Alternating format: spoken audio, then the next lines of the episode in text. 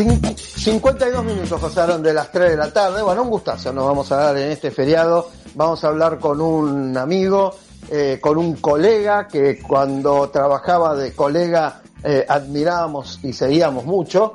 Eh, uno de los mejores periodistas de economía con los que me tocó trabajar contemporáneamente, que en algún momento de su carrera profesional eligió eh, ser político y político bastante exitoso, al punto que la gente lo religió. Obviamente estamos hablando de Diego Valenzuela, que es intendente en 3 de febrero, pero además de periodista, de periodista especializado en economía y además de eh, político, de intendente de 3 de febrero, es historiador. ¿eh? Y historiador con grandes obras publicadas, por ejemplo, les recomiendo el libro sobre Manuel Belgrano. Y está en línea. Eh, Diego, ¿qué tal? ¿Cómo te va? Tanto tiempo. Eh, buenas tardes para vos, buen feriado.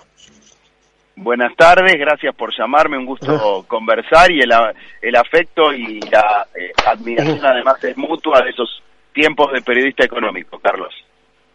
Em, con Diego, bueno, la gente lo ha seguido, obviamente, pero eh, entre otras cosas hemos cubierto el 2001, entre otras cosas, entre otros grandes logros. Fue difícil, la gente con los ahorros y el corralito, a veces Carlos mm. pensaba que los culpables éramos nosotros que transmitíamos la realidad mm. eh, y éramos los mensajeros de una, de una época económica difícil. Sí, duro, duro. Eh, que ojalá, ojalá no vuelvan. Ojalá, ojalá no vuelvan. Pero eh, pero bueno, digo, después hablamos un poquito de economía, si querés un poquito de política, pero queríamos eh, llamarte a vos hoy, precisamente hoy, en tu rol de, de historiador y de conocedor de la realidad argentina. Mm, em, ya hablábamos, recomendamos tu libro sobre, sobre Manuel Belgrano, pero ¿qué nos podés contar de Güemes? Eh, yo te doy una experiencia personal, leve, muy leve, y ya te dejo a vos. Eh, yo eh, le tomé dimensión de lo que es Güemes cuando fui a Jujuy. Claro. Mm, cuando fui a Jujuy, decir, no, no, eh, acá Güemes es un, un prócer de la nación, pero además es el prócer de estas tierras. Mm, y ahora sí, te dejo a vos. ¿Quién fue Güemes y por qué tan merecidamente tiene este feriado? Bueno, es muy importante este planteo porque a veces, viste, la historia, eh, depende de quién la va escribiendo, visibiliza o también oscurece determinados personajes de la historia. Y esto que está pasando con Güemes es merecido. Lo que vos viviste en Jujuy y lo que, bueno, muchos vamos viendo a lo largo del tiempo, que es la dimensión histórica de lo que él hizo, al punto, Carlos, de que podríamos decir, sin ánimo de equivocarnos, que lo podemos poner en el panteón eh, o en la foto de los padres de la patria. ¿Viste como dicen los americanos, los founding fathers? Eh, ahí está San Martín, Belgrano, y tiene que estar Güemes, sin dudas. Eh, para dar la dimensión histórica y política, ¿no? No hubiera existido la independencia que existió sin Güemes y sin la guerra gaucha. Porque claramente la contención que él hace de la frontera norte, Vos pensás que él estaba entre los territorios que habían ido adhiriendo a la revolución y los territorios eh, eh, dominados por los realistas y por los españoles. En el medio, en esto que hoy es el norte de la República Argentina, mayoritariamente Jujuy y Salta, eh, estaba él y no tenía un ejército muy sofisticado, tenía mucha garra, mucha, mucha creatividad, mucha convicción de lo que estaba haciendo. Entonces, él protegió la frontera norte, evitó que los realistas llegaran más rápido eh, a lo que eh, era el eje de la revolución, la zona de Buenos Aires, y le dio tiempo a San Martín a elaborar y ejecutar su plan, porque para poder atacar a los realistas, si vos ibas por el centro y el norte del país, eh, corrías el riesgo claramente de perder. Y San Martín tuvo esa idea magistral de, de cruzar épicamente los Andes y aparecer por Chile y luego llegar al Perú, y para que él lo, pudiera hacer, fue clave eh, la guerra gaucha. Logró la contención de los realistas y dio tiempo para que San Martín lograra esa, esa, eh, ese avance bélico y esa independencia con las armas y también políticamente hablando. Así que lo de Güemes ha sido fundamental y por eso merece que hoy estemos hablando de él. Mm. Eh, a ver, primero, Güemes, antes de, de, ser revolucionario, antes de tomar las armas, eh, corregime si, si, si, lo digo mal, era estanciero, era un hombre de, la producción, de, eh, allá en el norte. Sí, sí, vos fijate que buena parte de la dirigencia política de la época era un poco de todo, eran, eran estancieros, como podemos hablar de Rosas también, eran personas ilustradas para la época, con acceso a bienes culturales, a lectura, eh, algunos eran militares, por supuesto, más o menos sofisticados. El caso de San Martín es bastante inusual, que es un militar formado como militar, eh, pero hay otros casos que se hacen, digamos, a la fuerza, como Belgrano, vos que mencionabas el caso del libro. Pero es muy interesante también esa conexión que él tenía con el territorio, por eso eh, es tan fuerte en el federalismo y es tan fuerte el recuerdo de Güemes con los gauchos que, que además lo defendían tanto, porque él era un hombre, un hombre de la tierra, un hombre de la producción, un representante de los gauchos. Eh, por eso tiene además en el poncho y en toda esa tradición una representación muy fuerte dentro de lo que es el federalismo argentino, ¿no? Fue gobernador eh, y, cumplió esta tarea tan importante, ¿no? Que durante mucho tiempo se estuvo como escondida, eh, porque también en la época de la historia liberal se iluminaba un personaje o se apagaba un personaje. Entonces, en una época los llamados eh, caudillos eran vistos negativamente. Con el tiempo eso se fue matizando, los caudillos tienen un lugar muy importante en la historia argentina, bueno, y hay eh, libros que lo fueron reivindicando como Leopoldo Lugones con la Guerra Gaucha, ¿no? Mm. Eh, bueno, él era gaucho, los, era gaucho y su tropa eran los gauchos de Güemes. Eh, ¿Quiénes eran? ¿Cómo era un gaucho en esa época? ¿Y cómo es que sus gauchos, los gauchos de Güemes, terminan siendo combatientes, eh, combatientes técnicamente muy buenos, conocedores del territorio, y eh, lograron esto que vos comentabas, contener a tropas hiperprofesionales como las realistas? Así es. Bueno, creo que es muy interesante esto de los gauchos porque a veces eh, nos quedamos con esa imagen idílica, ¿no? De la pulpería, eh, del gaucho que a veces algunos eh, injustamente creo yo presentaban como muy aragán, que trabajaba poco, que tomaba en la pulpería y conversaba y jugaba las cartas y a veces era medio violento. Esos también son estereotipos, ¿no? Que se van armando a lo largo del tiempo. El gaucho es un conocedor del territorio. El gaucho es el que conoce cada uno de los pagos y por eso la astucia, la sabiduría de ver en el, en el marco de, un hecho militar eh, cómo moverse, ¿no? Eh, para lo militar en esa época, además, pensemos que no había caminos, no había casi referencias. Para moverse en lo militar era fundamental conocer el territorio y tener esa experiencia local, conocer a la gente, ir sumando adherentes, eh, personas que voluntariamente dieran una mano para la causa de la revolución. Y bueno, ese era el liderazgo fuerte que, que, que tenía Güemes con su gente, eh, que se resume en la adhesión de los, de los gauchos, que eran hombres de a caballo, eran hombres de cultura popular, eran hombres de armas tomar, eran hombres también que conocían lo que era la producción del campo, la gastronomía, el asado, que no era como el de hoy, no era en parrillas, por supuesto, horizontales, sino era el asado a la estaca, ¿no? El manejo con mucha sabiduría de lo que es el mundo del caballo, el caballo y el gaucho van de la mano, no se puede cindir al gaucho y al caballo. Bueno, todo ese mundo eh, es el que resume un poco la figura de Güemes y también el éxito militar, que no es haber ganado una batalla probablemente muy notoria, pero sí es la contención de la frontera norte en una época donde eso fue fundamental para que San Martín pudiera hacer su trabajo.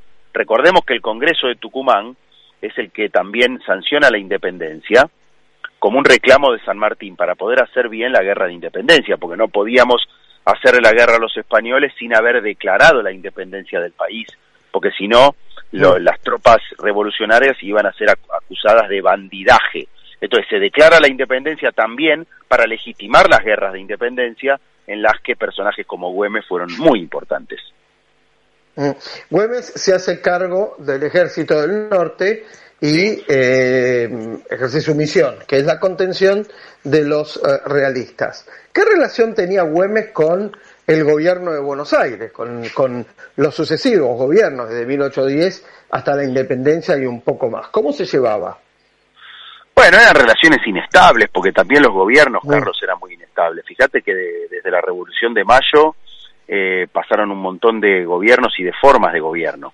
No, no, no fue claro cómo, cómo institucionalizarse eh, al punto de que hasta 1820 eh, pasamos desde la Junta, la Junta, eh, la Junta de Gobierno, ¿no? la primera, la de nueve, a la Junta Grande para incluir a las provincias, los triunviratos. Después vino un proceso de centralización del poder con el director supremo que trató de consolidar una idea de gobierno central en Buenos Aires que no que no había eh, quórum para eso porque las provincias también querían protagonismo, ¿viste?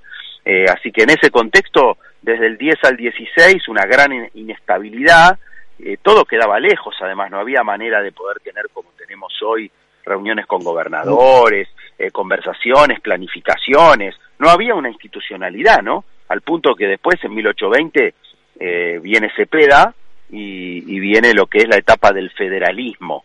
Ya ahí el tono es este de unitarios y federales y de cómo organizar el país, y por eso, bueno, el asesinato también de Güemes. Fue, fue una, una etapa de mucha inestabilidad, eh, con, con altibajos y también con, desde Buenos Aires, con la idea de construcción de un país con un gobierno central que no tenía la adhesión del interior y también eh, con el ya el inicio de lo que después fue claramente ese dilema de cómo organizarse si unitario o federal. Eh, en, en, ese punto eh, me detengo. Eh, ¿Cuál era la visión de país que tenía Güemes? El Güemes político, porque el Güemes guerrero, el Güemes eh, estanciero, el Güemes gaucho, y el Güemes político, eh, ¿qué se puede decir? Bueno, primero una salvedad histórica, ¿no? Para no cometer un anacronismo. La visión de país no existía. No había visión claro. de país, porque no había país. Sí. la, la claro, Argentina, porque no había país. No, pero la ¿cómo, ¿cómo pensaba Güemes eh, los años posteriores o, o, o, digamos, la independencia, organizarse, administrarse eh, como, como tierra independiente? Bueno, desde ya, primero la adhesión a la independencia, Mm. eh, eh, una Mm. visión de lo, de, de lo local, de la producción local, como, como Belgrano y otros, eh, esta idea que, que molestaba, ¿no? que incomodaba, de que se fuera en el marco del mercantilismo y del monopolio el, trabajo local a Europa, que no hoy le diríamos el valor agregado, digamos, ¿no? Eh, la producción de, de acá que favorezca a los de acá. Eso estuvo en la base de la Revolución de Mayo también. No solamente que quedó el, el rey cautivo de Napoleón y no quedó otra que autoorganizarse, que eso fue la, la Revolución de Mayo, ¿no? Eh, sino que también había una incomodidad con cómo estaban organizadas las cosas en el Río de la Plata y ni hablar en el interior del país de aquella época que todavía no era la Argentina, ¿no? Así que, bueno, claramente Sí. creo que en el caso de Güemes está esto, está lo local, está la producción eh, local, eh, está el federalismo, son conceptos que después, mm, mal que mal, van construyendo lo que es la idea de, de organización de un país federal eh, que se plasma en la Constitución de 1853. Mm. Te pregunto por eh, dos figuras femeninas eh, de, de, de todos estos acontecimientos, Macaya Güemes y mm, Juana Zurduy. Eh, ¿Quiénes fueron? ¿Qué rol cumplieron? Eh, ¿Por qué se las reivindica tanto a hoy, en estos tiempos? Bueno, esto es otra cosa. Para la historia tradicional, liberal, oficial, no había mujeres en la historia, ¿viste? Recién fueron apareciendo después estos nombres y otros que uno puede mencionar. Eh, no sé, Mariquita Sánchez de Thompson, que fue tan importante con los salones. Bueno, Macacha, que, que también es muy reivindicada, porque era básicamente el alter ego, la, la- le hacía la segunda, era muy importante lo que, que lo que era la gesta política, no solo militar, la gesta política, la administración de las cuestiones del Estado provincial, un Estado muy precario en aquella época. Y Juana Zurduy, una guerrera, una guerrera, una mestiza en, la- en las luchas de independencia, nombres que, bueno, con otros, ¿no? Como uno puede decir, no sé, Rosario Vera Peñalosa con los jardines de infantes, eh, Elvira Rawson, una de las primeras feministas, bueno, más tarde Alicia Moro de Justo, mujeres que fueron irrumpiendo como protagonistas en su época, por más que la cultura en la época ponían a la mujer en un lugar muy secundario. Eh, la muerte de Güemes. Mm, eh, Güemes eh, em, muere eh, por una herida, él era eh, hemo- em, hemo- hemolífico. Mm. con lo cual no puede sanar su herida. Pero ¿cómo fueron esas circunstancias? Y muere muy joven. Sí, sí, claro, claro. Eh, bueno, estamos hablando de 1821, una emboscada. Parte de estas, estas riñas y estas peleas de la época ya, eh, una vez que, había pasado un poco la cuestión de la independencia, pero todo con todo muy fresco, ¿no? Uno va a Jujuy, vos habrás ido ahí, ¿no? A la zona eh, de, Jujuy, hay un recuerdo muy presente de, toda esa última gesta, de cómo lo, lo emboscaron, de cómo lo hirieron, y quizás es una herida que hoy hubiera sanado fácilmente en cualquier hospital y en ese momento, además con el cansancio, con, con la huida, con, con la falta de medicamentos, eh, perdió la vida, ¿no? Eh, pero, pero ganó también la gloria, ¿no? De alguna manera, eh, su gesta, que, que tiene esa irrupción tan importante en la parte de la independencia, pero también en lo que es el federalismo argentino, hoy trasciende y, y, es un legado para todos los argentinos. Y en esa época se moría joven además, Carlos, porque más allá de que en este caso es una muerte violenta, eh, las edades eran diferentes a las de hoy.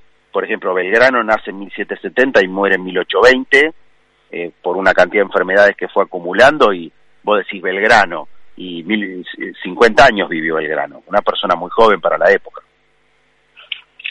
Em, sé que no se hace, los historiadores siempre, y con razón, eh, y con justicia dicen eso no se hace, eso está mal hacerlo, pero lo voy a hacer lo mismo.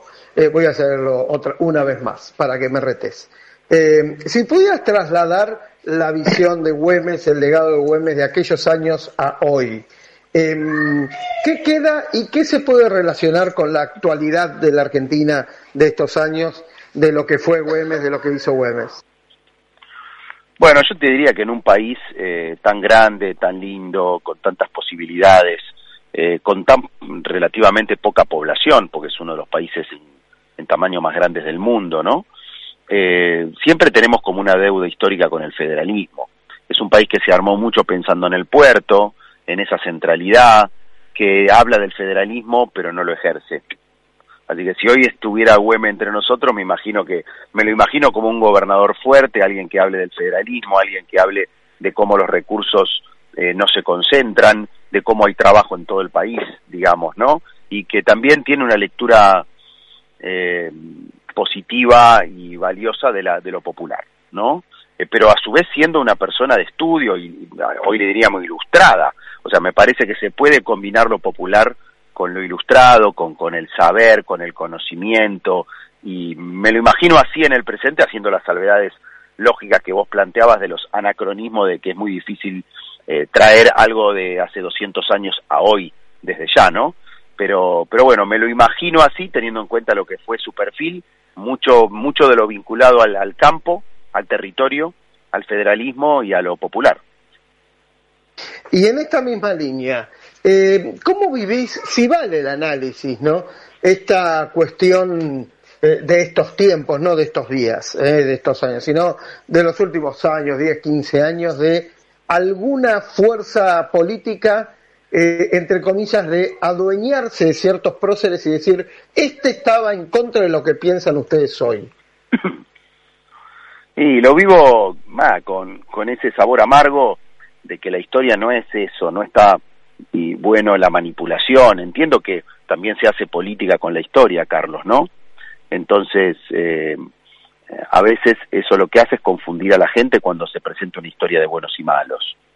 Eh, yo valoro mucho a Sarmiento, por ejemplo, hice un libro sobre él, pero también eh, me interpela Rosas positivamente por lo que él representó. No es Sarmientos versus Rosas la historia, como no es Güemes Dios o tampoco eh, estigmatizar o, o plantear desde el prejuicio la cosa por el hecho de que haya sido federal o del interior o que lo hayan seguido tanto los gauchos, ¿no? Así que a mí no me gusta la historia de buenos y malos, sino me gusta una bajada de línea ideológica, como a veces hace la vicepresidenta de la Nación, que manipula la historia para hacerles decir eh, a los próceres o a los personajes de la historia lo que ella quiere decir hoy. Lo pongo como ejemplo, no es la única que lo hace, pero hay muchas personas que caen en esos lugares comunes que terminan confundiendo, en mi opinión, a la ciudadanía.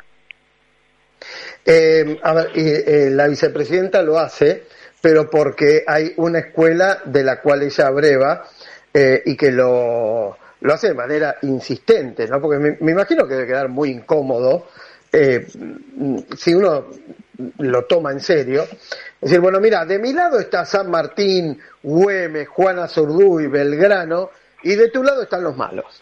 Eh, y vamos a votar pensando en eso. Y ahí es donde el problema se complica. Sí, sí, porque no hay buenos y malos, ¿viste? No hay lados. Me parece que hay procesos, todos con algún aporte valioso. A ver, ¿cómo negar el aporte de Roca en lo que es la República Argentina? Tampoco negar el aporte de Rosas. Sarmiento, ¿eh? no, porque Sarmiento pensaba mal de los gauchos.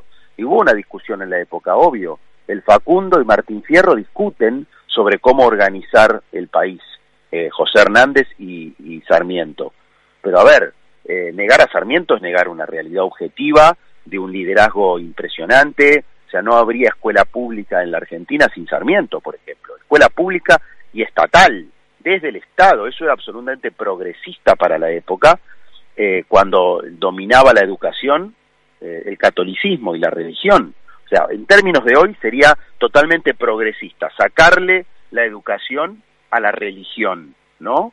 ¿Y quién lo ejecuta? Julio Argentino Roca, el proyecto de la 1420. Entonces no es que todo es blanco o negro, hay que intentar no caer en esos lugares comunes. Y, obviamente las cuestiones no son comparables, ¿no? pero yo me acuerdo eh, antes de, asumir, ya habías vencido en las elecciones, eh, la primera, ¿no? no, la reelección, la primera, eh, cuando le ganaste a, a Hugo Curto, un, histórico, un dirigente histórico del, peronismo, y cuando te preguntamos por Hugo Curto, vos lo que dijiste es, Hugo Curto es parte de la historia importante de 3 de febrero, hay que respetarlo. Eh, y retuve esa, esa actitud, eso de decir, bueno, em, eh, le hemos ganado en elecciones a alguien al cual hay que respetar. Otra visión de ver la historia. y hablaste con estos términos. Hubo Mirá cómo te parte de nuestra historia. Es así, es así. estuvo 24 años, estuvo 24 años, le pudimos ganar en las urnas porque creíamos que se podía hacer algo distinto y mejor, pero no en contra de. Y eso yo lo digo siempre, hay que tratar cuando uno eh, incursiona en un tema y ni hablar en la política, no plantearlo desde el en contra de, eh, no pensar que todo está mal, porque no es lo que necesita la gente, ¿no? Y en este caso que hablamos de la historia es, es lo mismo. Eh, a mí me tocó ganarle a un varón del conurbano, creo que hace seis años, casi siete que soy intendente, logramos transformar, estamos consolidados, logramos la reelección, pero eso no es en contra de los que estaban antes. Me parece que cada uno tiene que ponerle algo nuevo a la sociedad o, al, mundo en el que vive y en la historia pasa lo mismo. No puede ser Sarmiento en contra de Rosas. Obviamente hubo una discusión entre ellos, pero eso no niega a la otra parte. Yo ahora, por ejemplo, estoy en Tigre, que estaba justo haciendo algunas actividades por acá, y vos podés hablar del presente de Tigre, que uno lo ve, no sé, tan lindo, con, con el río, con el delta, con toda esta identidad tan fuerte, y, y ningún intendente de este lugar puede olvidar a Ricardo Ubieto, por ejemplo, que fue un gran constructor de, de obras y de transformaciones acá. Creo que cada uno en el presente tiene que saber agarrar de la historia lo mejor, ponerlo en valor y agregarle su impronta. Mm. Eh, ya llegando al final de, esta entrevista que estaba pactada, eh, para, primero para hablar con un amigo, para ver cómo anda, eh, y después para hablar de Güemes, eh, y ya que estamos, te pregunto algo, algo de política. primero, ¿cómo ves a la provincia de Buenos Aires y cómo ves a Juntos por el Cambio como potencial regreso a gobernar la provincia de Buenos Aires? Bueno, primero te diría que Juntos por el Cambio eh, tiene una gran oportunidad en el 23, tanto a nivel nacional y provincial, cambiarle la tendencia al país y a la provincia. Eh, tenemos diferentes liderazgos, eso genera a veces rispideces, pero hay que organizarse en base a unidad y, mucho diálogo. Eh, hoy es bueno que haya liderazgos, que haya matices, que haya una diversidad, porque es sano, es sano, es la política también, creo que esos matices enriquecen, no hay un liderazgo único, ordenador, mesiánico, es más, digamos, una orquesta que un solista. Y en la provincia de Buenos Aires mm. tenemos esa oportunidad y hay que sacar lo mejor posible de este equipo que somos, incluyendo al radicalismo, a la coalición cívica, sectores del peronismo, muchos sectores independientes, porque Carlos, yo soy un independiente que se acerca al PRO por una, por una historia de, de gestión en el PRO que me gustaba y también por una historia de participación en lo personal, ganas de participar, de ayudar a cambiar las cosas. Y yo creo, creo que en la provincia no se trata de ganar una elección, se trata de, torcer una historia de una provincia dominada, discriminada fiscalmente, hay que acomodar la, coparticipación, hay que pensar a la provincia desde las autonomías municipales, regionalmente, porque no es lo mismo la Ferrere que Pinamar o Pinamar que San Nicolás. Necesitamos un gobernador que conozca el territorio, eh, si fue intendente mejor, eh, pero tiene que conocer el territorio, la identidad de la provincia, hay que mirarla diferente a la provincia, eh, hay que pensar desde regiones, y, y, desde ese punto de vista está todo dado, si además mejoramos el tema de la coparticipación, para que la provincia sea el gran motor del país. Pero obviamente hay que mirarla y gobernarla diferente, no repetir fórmulas que hasta ahora no han funcionado. Mm. ¿Y al país? ¿Cómo estás viendo a la Argentina? Eh, y acá sí te pido un poco de, tu expertise de, periodista económico muy agudo, eh, que, lo sos, que sé que lo sos. Eh, ¿Cómo estás viendo a la Argentina y cómo la estás viendo también institucionalmente a la Argentina? Con mucha preocupación, porque veo que ya hoy llegué a la conclusión de que no tiene un rumbo claro y una salida clara esta coalición que gobierna, ¿no? Eh, porque es tal el nivel de contradicciones internas que no puede haber un rumbo claro. Es una discusión permanente, cada uno de los temas, cada uno de los funcionarios. Fue algo para ganarle a Juntos, eh, pero no tiene una mínima consistencia en cuanto a un rumbo. Y desde ahí es muy difícil arreglar la economía. Y esa economía es la que duele por esta inflación, por, por esta falta de laburo, no hay un horizonte claro sobre cómo salir de los planes sociales, porque no hay un horizonte claro para el inversor, para el laburante, para el pyme. Así que creo que la, aspiración es llegar lo mejor posible a la elección y nosotros prepararnos para dar vuelta a esta historia desde fines del 23. Mm. Eh, Diego Valenzuela eh, es eh, hoy intendente en 3 de febrero eh, historiador, hemos hablado con él de Juan Martín Miguel de Güemes, es periodista de economía y fundamentalmente amigo, y cuando los amigos eh, uno los admira y les va bien, uno se pone contento. Así que, eh, Diego, eh, abrazo enorme. Gracias por haber hablado con nosotros un feriado, ese que cuesta el doble. vos sos político, debes estar haciendo, encontrándote con la gente y, y nosotros te molestamos para hablar de Güemes, pero también también vale. Eh, para, para, para hablar y para recordar en este feriado quién fue Güemes, quién, quién es Güemes en la historia de este país. No es molestia, es un orgullo y siempre a disposición, Carlos. Un abrazo grande. Un abrazo, abrazo enorme y creo que en un tiempo, bueno, seguirás siendo político, eh, volverás a trabajar con nosotros. ¿Qué tenés en mente?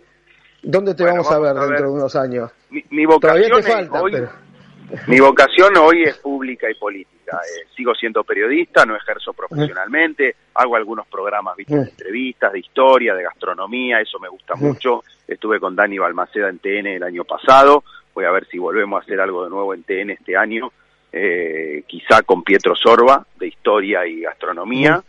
Eh, pero la verdad hoy mi vocación es pública y voy a seguir laburando en esto. creo que hay mucho por hacer en el país. Mi lugar es 3 de febrero y la provincia de Buenos Aires. Así que ahí es donde me vas a ver que me esté desarrollando. Bueno, eh, ahora, bueno, ya estamos, terminamos con esto. 3 de febrero, estamos en días feriados. Eh, sé que se puede ir a conocer, por ejemplo, la Casa de Sábato, a, a, este, al bonito lugar que vos que vos estás gobernando. ¿Qué más se puede hacer este fin de semana ahí? Y bueno, pasar los que son católicos en el mismo barrio, ir a ver la, la, iglesia de Lourdes, que es histórica con su gruta también, mm. darse una vuelta a Ciudad Jardín, mm. los que están en el oeste, viste, Morón. Hurlingham, eh, San Miguel, San Martín, Merlo, Moreno, Ciudad Jardín es un lugar increíble, está ahí muy cerca de donde estaba el aeropuerto de Palomar, que ojalá lo reabran en breve, o si no lo vamos a abrir nosotros en el 23, es un lugar histórico porque es una ciudad pensada por un alemán con un criterio inglés muy sustentable, llena de árboles y tiene muy buena gastronomía. Así que bueno, recomendaría si tienen ganas de pasar por ahí, Ciudad Jardín, eh, para un fin de semana largo, está muy bueno. Diego, ahora sí, gracias eh, por gracias este, a vos, este Carlos, contacto. Eh, la, la, próxima pronto nos veremos y charlaremos más de cuestiones personales y independientes que ha quedado fuera de esta charla. Diego, gracias. Abrazo enorme. 106, 106 Milenio. Una nueva historia. Una nueva historia. Por contar, por contar.